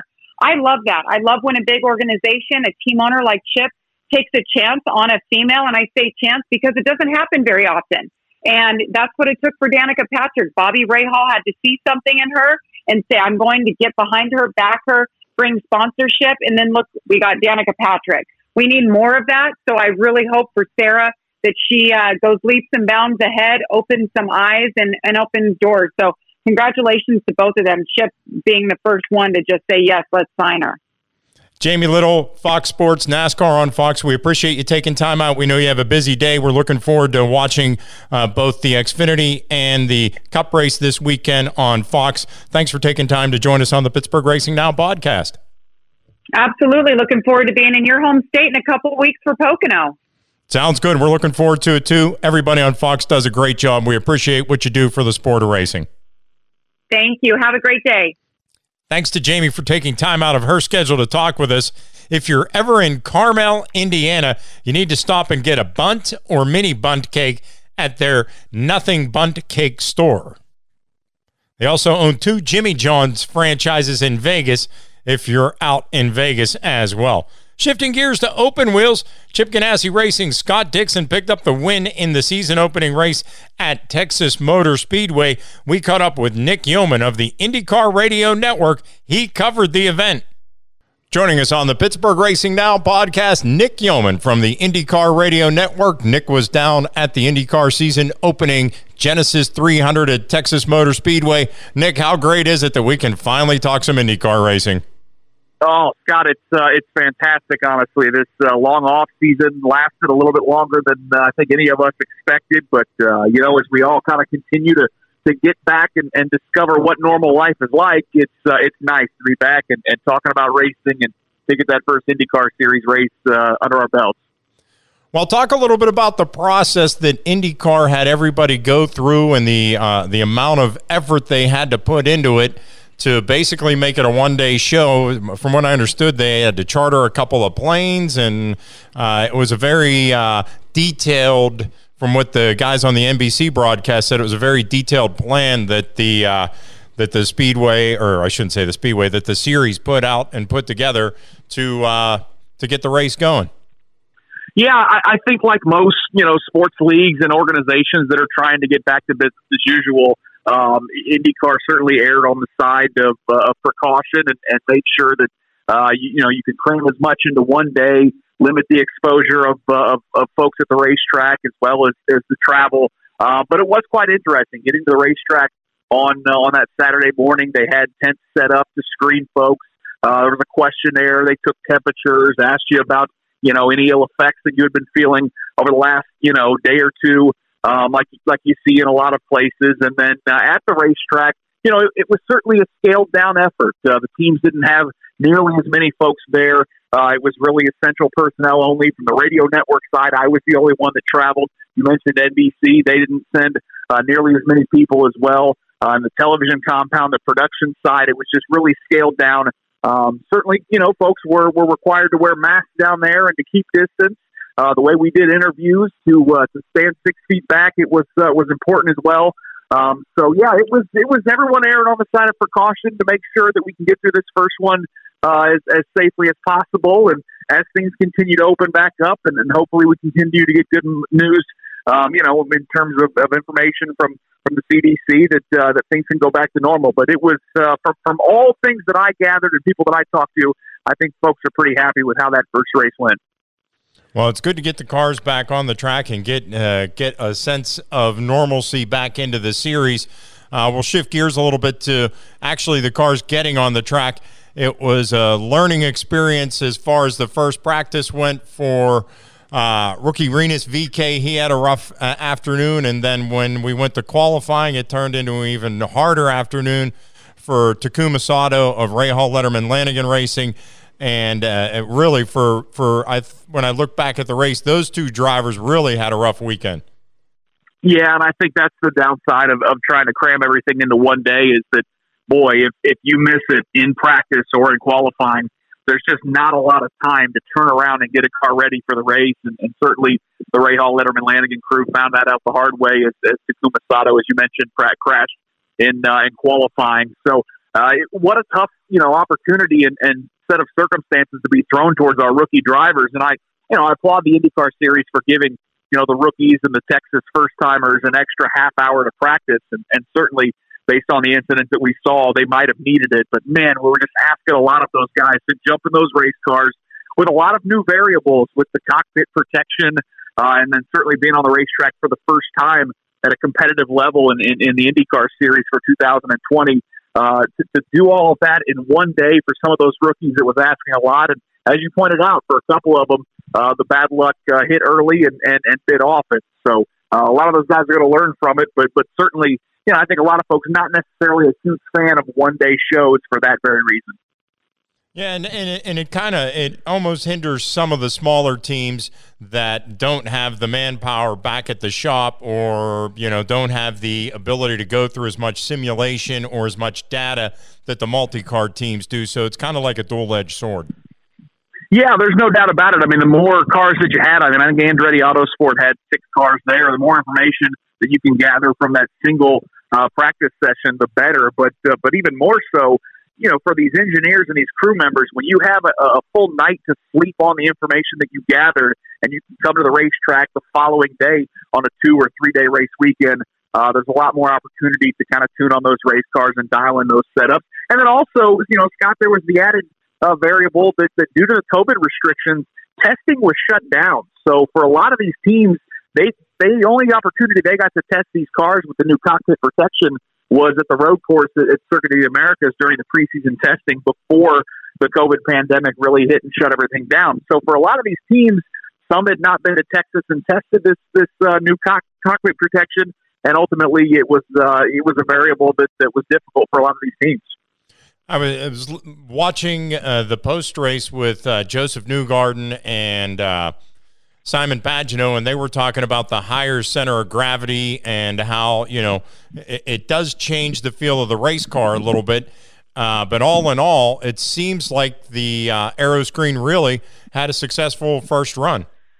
Yeah, I would think it's safe to say that it passed with flying colors from the drivers that I talked to. They were on site of Texas, and then ultimately, you know, throughout the coming week of the comments released by drivers on social media or to other IndyCar journalists, it seemed like that the thing really got positive reviews. The one that we knew was going to be there was the drivers talked about how hot it got inside of that cockpit as you close off. You know, those drivers are traveling at 220 miles per hour, and usually with an open cockpit, a breeze and cooling is not really an issue.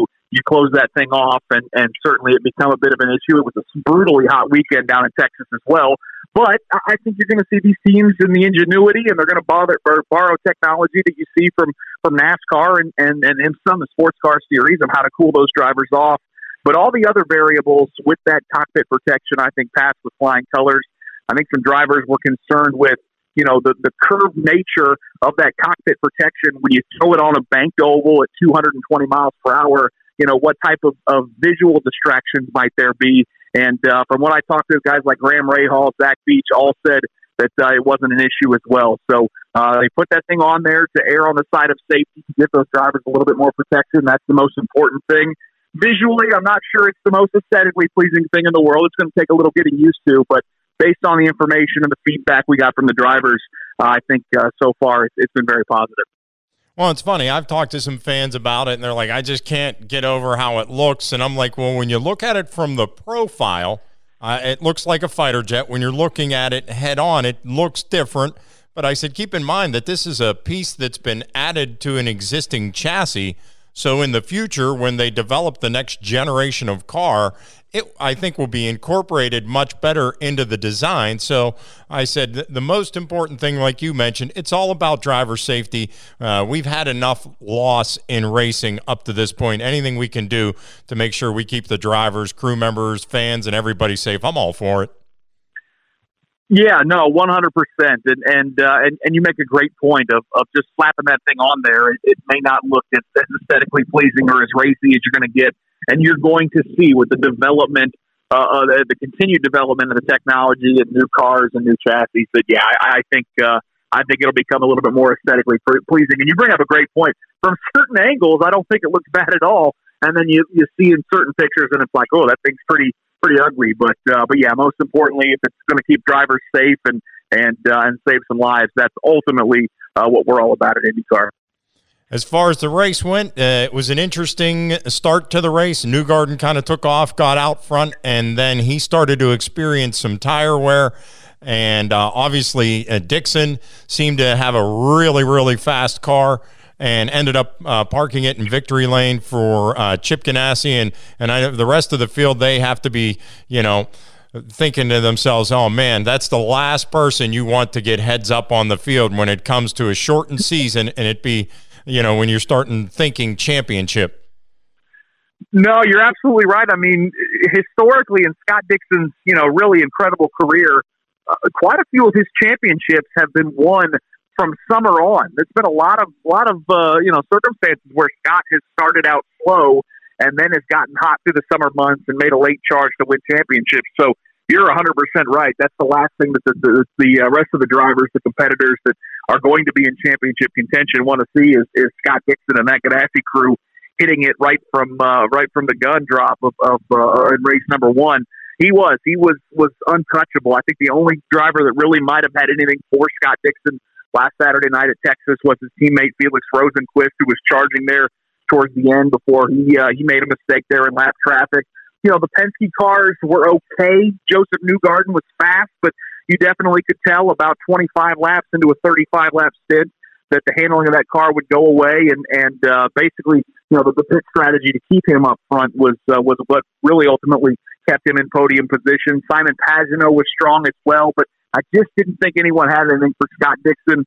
He stunk up the show a little bit up front. There was some good battling throughout the course of the field, but no, Scott was the class of the field, and it was a well-deserved victory for him there in Texas.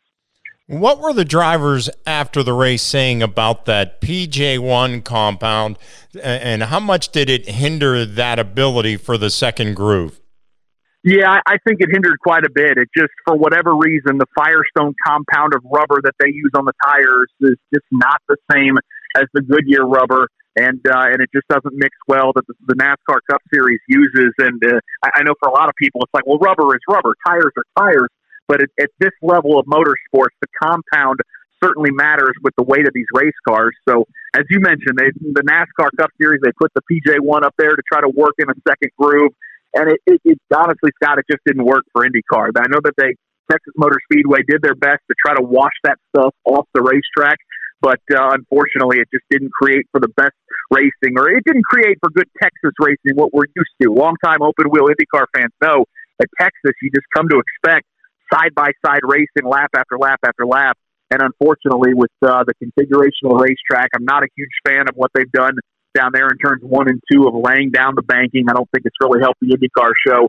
And then, as you mentioned, putting that traction compound on the racetrack just didn't work with the Firestone tires. And unfortunately, you saw a lot of one-groove racing where guys, the only time they were able to pass was if they nailed it perfectly and got a strong run out of turn 2 or turn 4, which is just too bad because I've always been a big fan of the exciting racing we've seen at Texas, and I don't think we can really sugarcoat the race this past Saturday. It was great that IndyCar was back in action.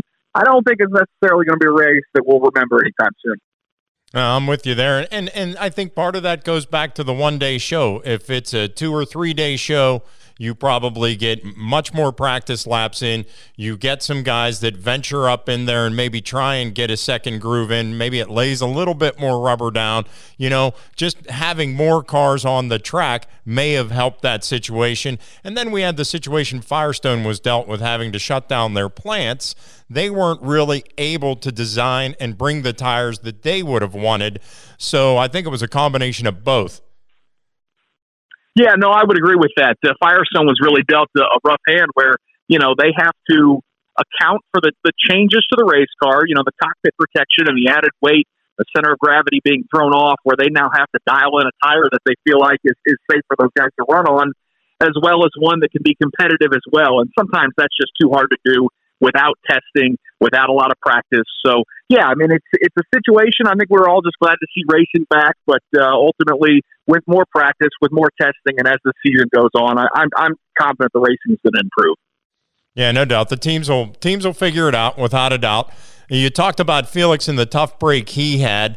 While we're talking about the Ganassi team, it seemed like Marcus Ericsson had a really decent run going for his first run. He had it up in the top 10 there, and then I believe they had a fueling issue on the last stop. Yeah, I think that's correct. I think they had a pit stop issue, and that was, you know, you knew that was going to decide the race for a lot of those guys with the 35-lap stint, shortening up how long these guys could go. Ultimately, any mistakes on pit lane or any mechanical issues were really going to doom those drivers. So, yeah, tough break for Marcus Ericsson, but I think Ganassi proved from the get-go here that they've got a pretty good program, as good as Scott Dixon was, and I've always been blown away by Felix Rosenquist. I'm a firm believer that he'll probably be the next first-time winner at IndyCar Series competition because he is just so impressive. Ultimately, was going for the win, pushing hard at the end of that race, and threw away a chance at a second-place finish. But still, hard not to be impressed with the Ganassi group. A couple other impressive runs. Zach Veach from Andretti Autosport, just a fantastic run for him. Did you get a chance to catch up with him at all? And, you know, it seemed like he something flipped a switch there. He just seemed much more relaxed when some of the post-race comments I saw. He said it all came down to, you know, when you qualify better and you run up front, it makes life so much easier. Yeah, I did have a chance to talk to Zach after the race, and he was thrilled. Texas is a place that I think he really, really likes. He ran pretty well the previous 2 years at Texas, showed a lot of speed, but in both years made a mistake getting a little too high at the exit of turn number two, which we saw for some guys on Saturday night.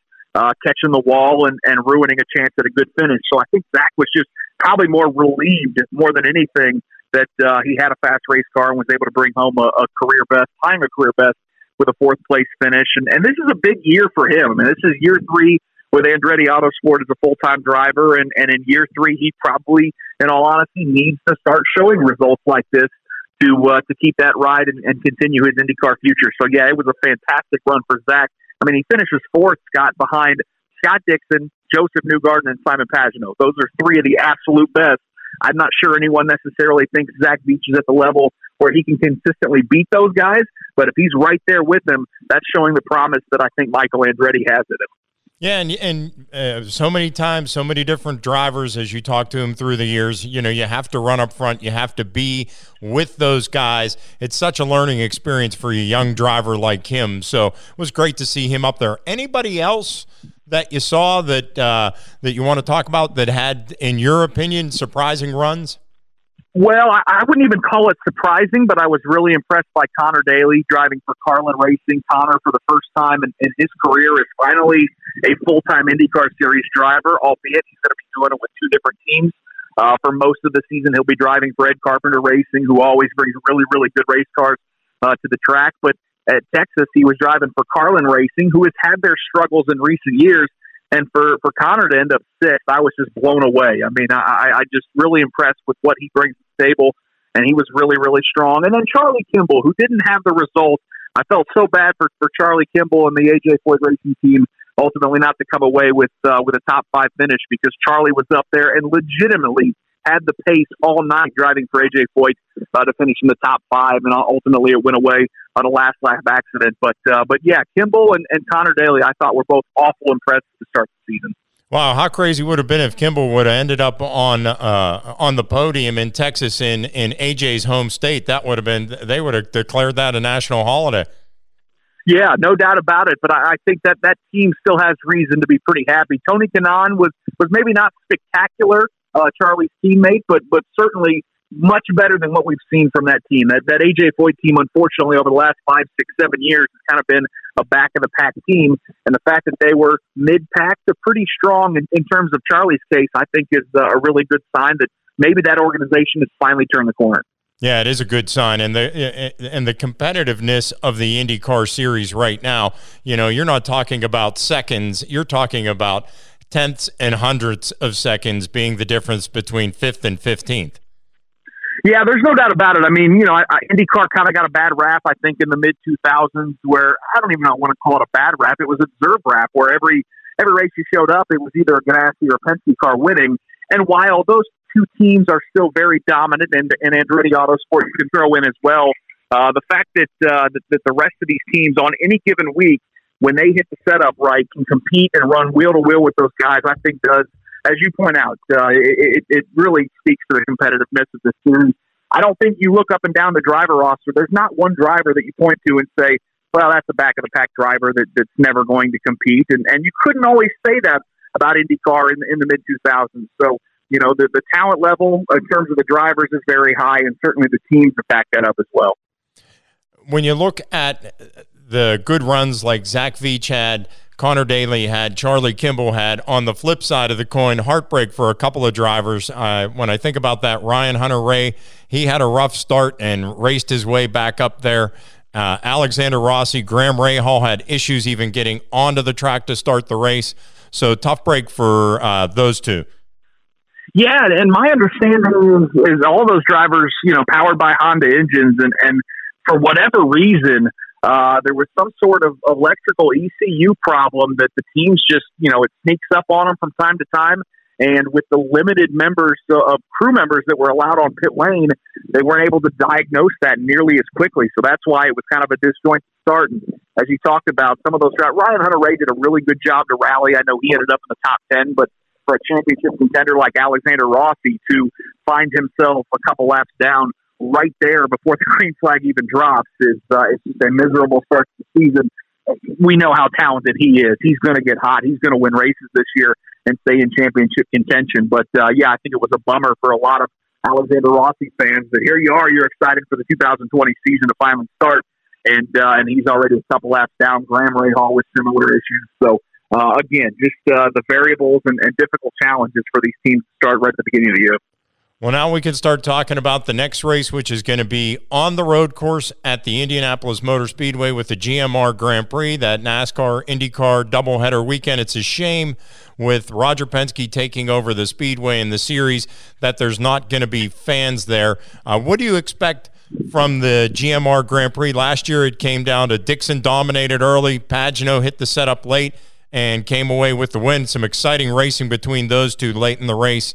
And I'm looking forward to the same thing, I hope, over 4th of July weekend. Yeah, I mean, my fingers are actually crossed that we might get a little bit of rain that day because, as you mentioned, the race last year, when you threw that variable in there, the wrench at these drivers of having to deal with the wet weather, it actually turned into a fantastic race. I'll give you two names. It's Simon Pagenaud and Will Power. They're the only two drivers that have won IndyCar races on the road course at the Indianapolis Motor Speedway in that GMR Grand Prix. So for anyone else in the field, if you want to win that race, those are the two drivers you've got to beat. But it's going to be a fantastic weekend. The first IndyCar NASCAR doubleheader. I'm just incredibly bummed that unfortunately fans won't be able to be on site and watch the racing that weekend. But for the folks that tune in on radio and watch on television, they're going to be in for a treat. And I think it's going to be a very cool weekend. Before I let you go, last question, I want to get an update on how the COVID situation is in the state of Indiana. Here in our area in Pennsylvania, the local dirt tracks and the local asphalt tracks have been able to open up. They're allowing 50% capacity right now, so it's good to get the local guys back on the track. How are things projecting over in the state of Indiana and Marion County where the Speedway's at? Yeah, very similar in terms of Marion County. It's a little bit different, which is why, unfortunately, that July 4th window wasn't able to be met in terms of allowing folks to go to the Indianapolis Motor Speedway. Also understanding that you're going to have massive crowds go to IMS compared to what you see at local dirt tracks. But the good news is those local tracks are also allowed a 50% capacity. USAC, non-win sprint cars, of course, very big here in the state of Indiana. They've got their midget week coming up, and everything's good to go for 7 nights of racing. So, it seems like things are progressing, and I think we're all just kind of keeping our fingers crossed that at least by the end of the summer, things will be back to normal. We'll have, you know, full crowds at races at the very least, and be able to enjoy the sport we love so much. Nick Yeoman, thanks for the time. We appreciate you taking time out of your day to talk to us on the Pittsburgh Racing Now podcast. We love listening to you, Mark Janes, and the entire IndyCar Radio Network. You guys do a fabulous job. Really appreciate it, Scott, anytime. Hey, we appreciate it. We'll look forward to seeing you at the track, hopefully. Thank you. Special thanks to Nick Yeoman for taking time out of his schedule to talk with us. Nick and all of the IndyCar Radio Network folks do an awesome job. You know who else does an awesome job? Lou Long. He's the latest addition to the Pittsburgh Racing Now team. Joining us on the Pittsburgh Racing Now podcast, Lou Long, who covers a ton of local racing for us. Lou, thanks for joining us on the podcast this week. Tell us about your weekend and some of the guys who parked it in Victory Lane and what we're looking forward to this coming week.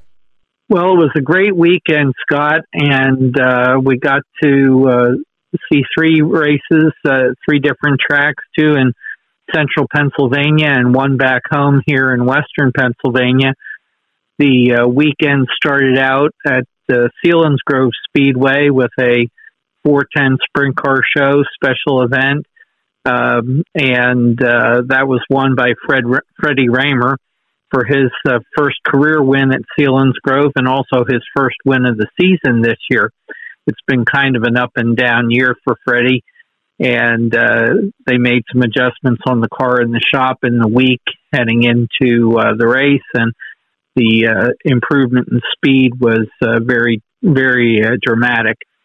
And then he went out and backed it up on Saturday night at Lincoln Speedway for his first win of the year at Lincoln.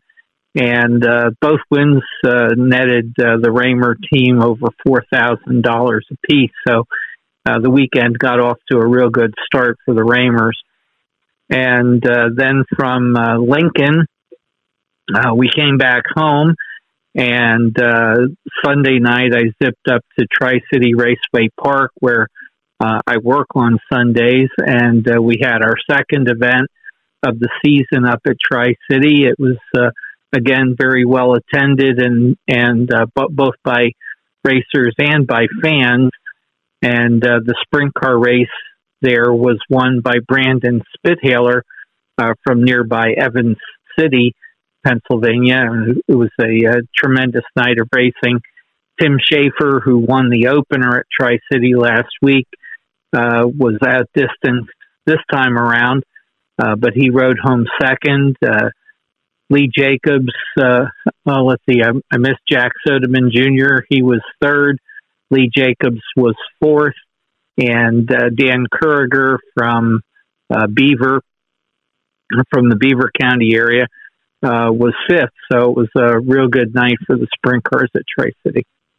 And it sounds like they had a good turnout as far as total car count at Tri-City, as well as Lincoln and Sealands Grove. Sounds like they had a decent night all around as far as not only fans, but car count.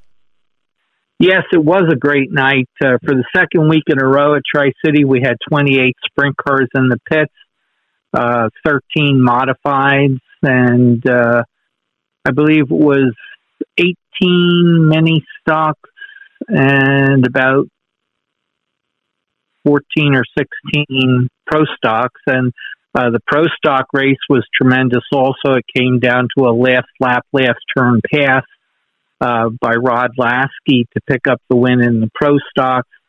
The modifieds had some great action with Tom Holden picking up the win in that division. It was a very emotional win for Tom. His father was a sprint car racer at Tri-City back in the day, and he recently passed, and Tom has a tribute to his father on the side of his car. And although Tom's father was successful at many venues in western Pennsylvania, Tri-City never made it onto his win list. And so for Tom to park the car in Victory Lane was very emotional on Sunday night. I would think Dad was smiling down on that one for him, without a doubt. For sure, for sure. And in the mini stock division, Dylan Spear picked up two wins. We had double features for the mini stocks because we had an electrical problem on opening night and couldn't finish the mini stock feature. So they kicked off the program and they concluded it in style as well. And Dylan picked up a pair of wins. Well, that's cool for the kids. At least they get to do both races, and nothing beats experience on the track for sure. And when you have some sort of technical issue that prevents the show from happening, it's great to come back. And who doesn't want to race a doubleheader on a night, you know what I mean? Especially if the weather's nice and you're at the track, you race all night if you can. That's right. So what are we looking forward to this week? I posted an article a little bit ago on the site that Lernerville and PPMS are going to drop the green flags on their weekend or on their season series after being shut down thanks to coronavirus. So it'll be good to get both of these tracks up and going. Do you think that will hurt any of the other tracks in terms of car counts? Did you see many of the guys that typically run Lernerville or run PPMS running some of the other tracks instead, since the other two weren't open yet? Well, it would probably only affect the sprint car division at Tri-City because the Lernerville does not run the mini stocks and it does not run the 358 modifieds.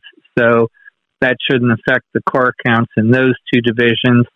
And stock cars, while Lernerville does have stock cars as part of its weekly program, the pro stocks are not part of the weekly program at Tri-City. That's one of the divisions that rotates in and out of the schedule as a fourth division at Tri-City.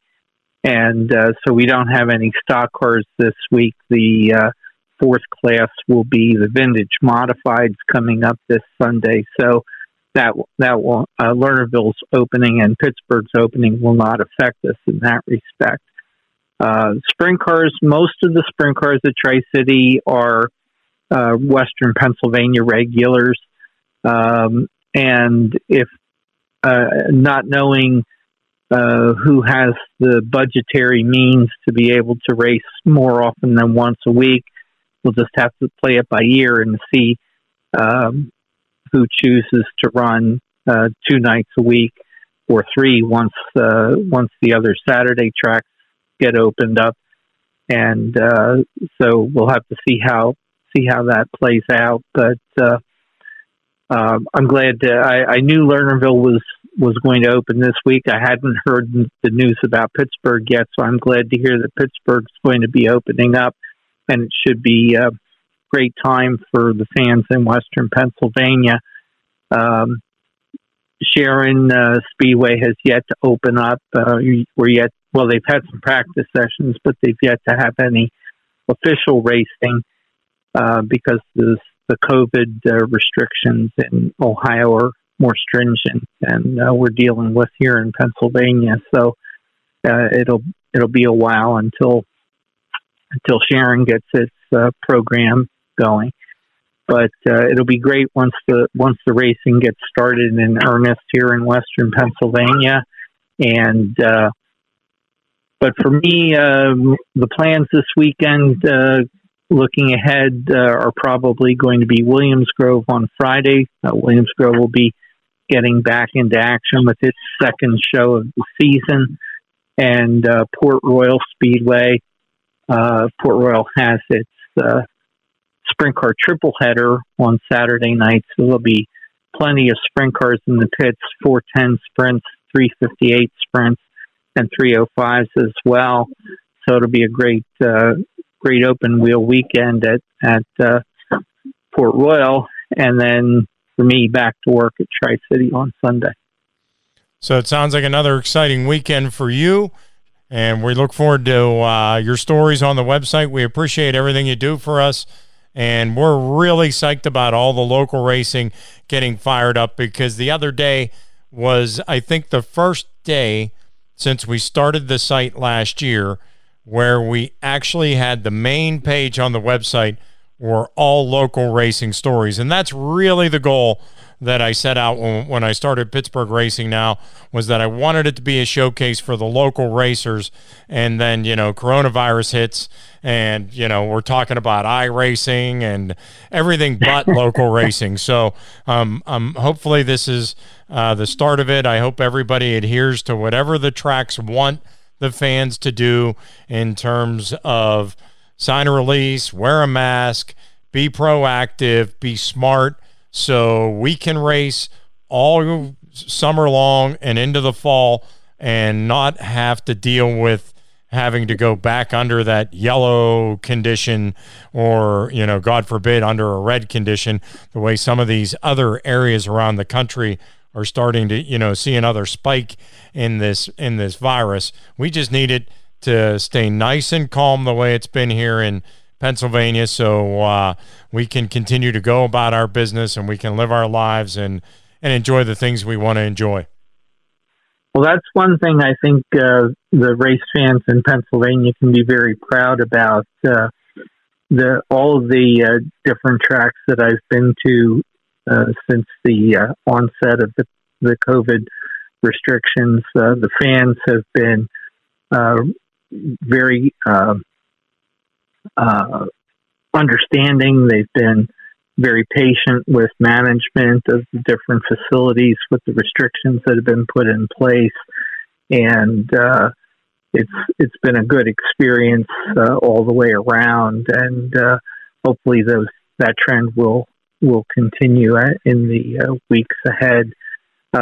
Just to give the listeners a little bit of a tease for what's coming up in the very near future, Central Pennsylvania Sprint Car Speed Week will launch into action at the end of this month, starting on the 28th with racing at Williams Grove. And I think I got the date wrong. I think it's the 26th. I'm just going by memory here. But 2 weeks out starts the eight-race series in Central Pennsylvania for the 410 sprint cars, and talking about jumping into the pool at the deep end. That's going to be a great week of racing.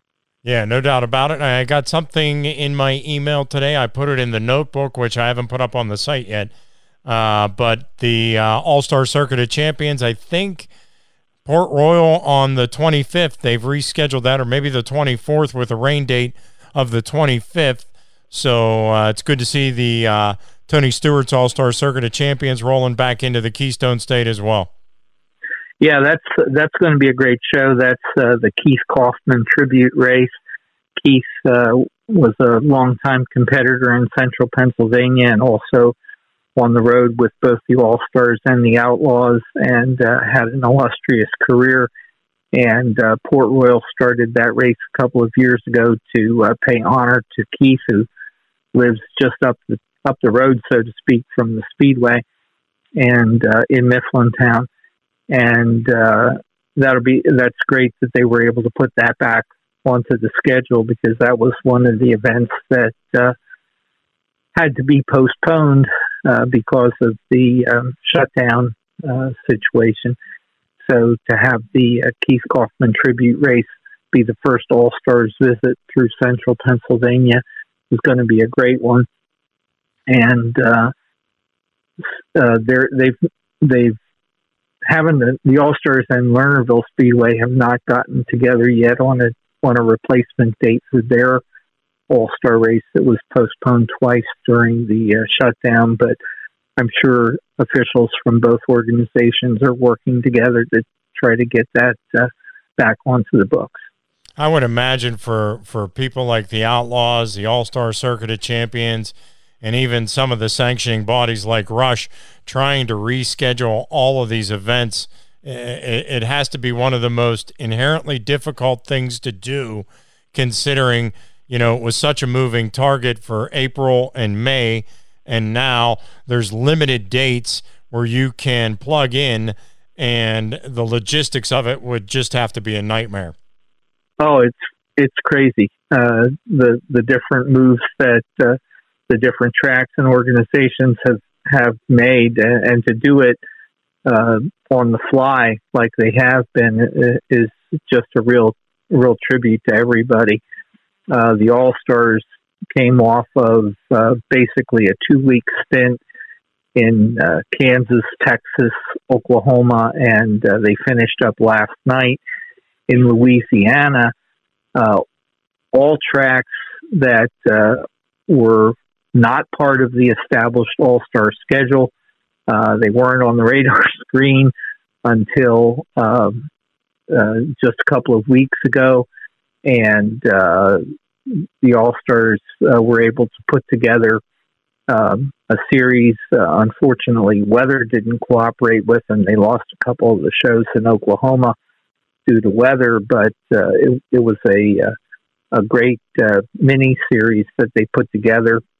Kyle Larson dominated things for a period of time. He won 3 in a row with the All-Stars, and then jumped off the All-Stars bandwagon to go up to Knoxville Raceway in Knoxville, Iowa, and he picked up a pair of wins against the World of Outlaws to establish himself as the odds-on favorite for the Knoxville Nationals. And even though it feels like the season is just beginning, we're not that far away from the Knoxville Nationals. The Knoxville Nationals will be coming up in the middle of August, and here we are in the middle of June, almost toward the end of June. So Knoxville's only 6-8 weeks away, and for Kyle Larson to be on a roll like he is, it's going to make for an exciting time in Central Iowa. Yeah, no doubt about that, and I think it's going to be an exciting time here in the next couple of weeks in Western PA, because we're going to have the firecracker, and before you know it, we're probably a little more than a month out from the Outlaws hitting Lernerville for the Don Martin Memorial. Yep. I don't know if you heard the news about the firecracker. The firecracker is going to be broadcast on CBS television. Yes, I saw. Saturday night of the firecracker will be live on CBS Sports Network starting at 9 p.m. So history will be made that night. That'll be an exciting night for sure. And, I'm just looking forward to the green flag dropping here around town the next couple of, Friday and Saturday this week. It's been long overdue. And I hope the fans come out and support the tracks, because more than anything right now, the tracks need the fans to put some butts in the seats, and if they have to turn people away because they've reached the capacity limit for whatever percentage they're allowed in, that's a good thing. Well, so far none of the speedways have been confronted with that I'm aware of. Tri-City had a tremendous crowd on opening night, and we had a good crowd last night as well. And I'm sure Lernerville, as long as the weather cooperates, I'm sure Lernerville will have an outstanding crowd on Friday night, because there's just going to be so much pent-up excitement and desire for fans and participants to get back out to the track. And that's been true in Central Pennsylvania as well. The turnouts there have been fantastic. So everybody needs to get out to the speedways and support their favorite tracks and get out as often as they can. Sounds like a plan. And if they can't get there, Lou or one of us will be at the tracks filing reports. Check the website every day as we put the notebook up, as we learn schedule changes and things that the different series are going to do at the different local tracks and the extended tracks throughout our area. We'll have it up on the website. Lou, I can't thank you enough for all the work that you do for us. Well, I appreciate it, Scott. It's been great fun, and hopefully the fans enjoy it. We certainly would appreciate the feedback, and we look forward to bringing the stories to them. Absolutely. Lou Long, thanks for joining us on the Pittsburgh Racing Now podcast. Thank you, Scott. Really thankful to have Lou contributing to PittsburghRacingNow.com. Lou will be making the rounds this weekend as well, so keep checking the website and check out his stories.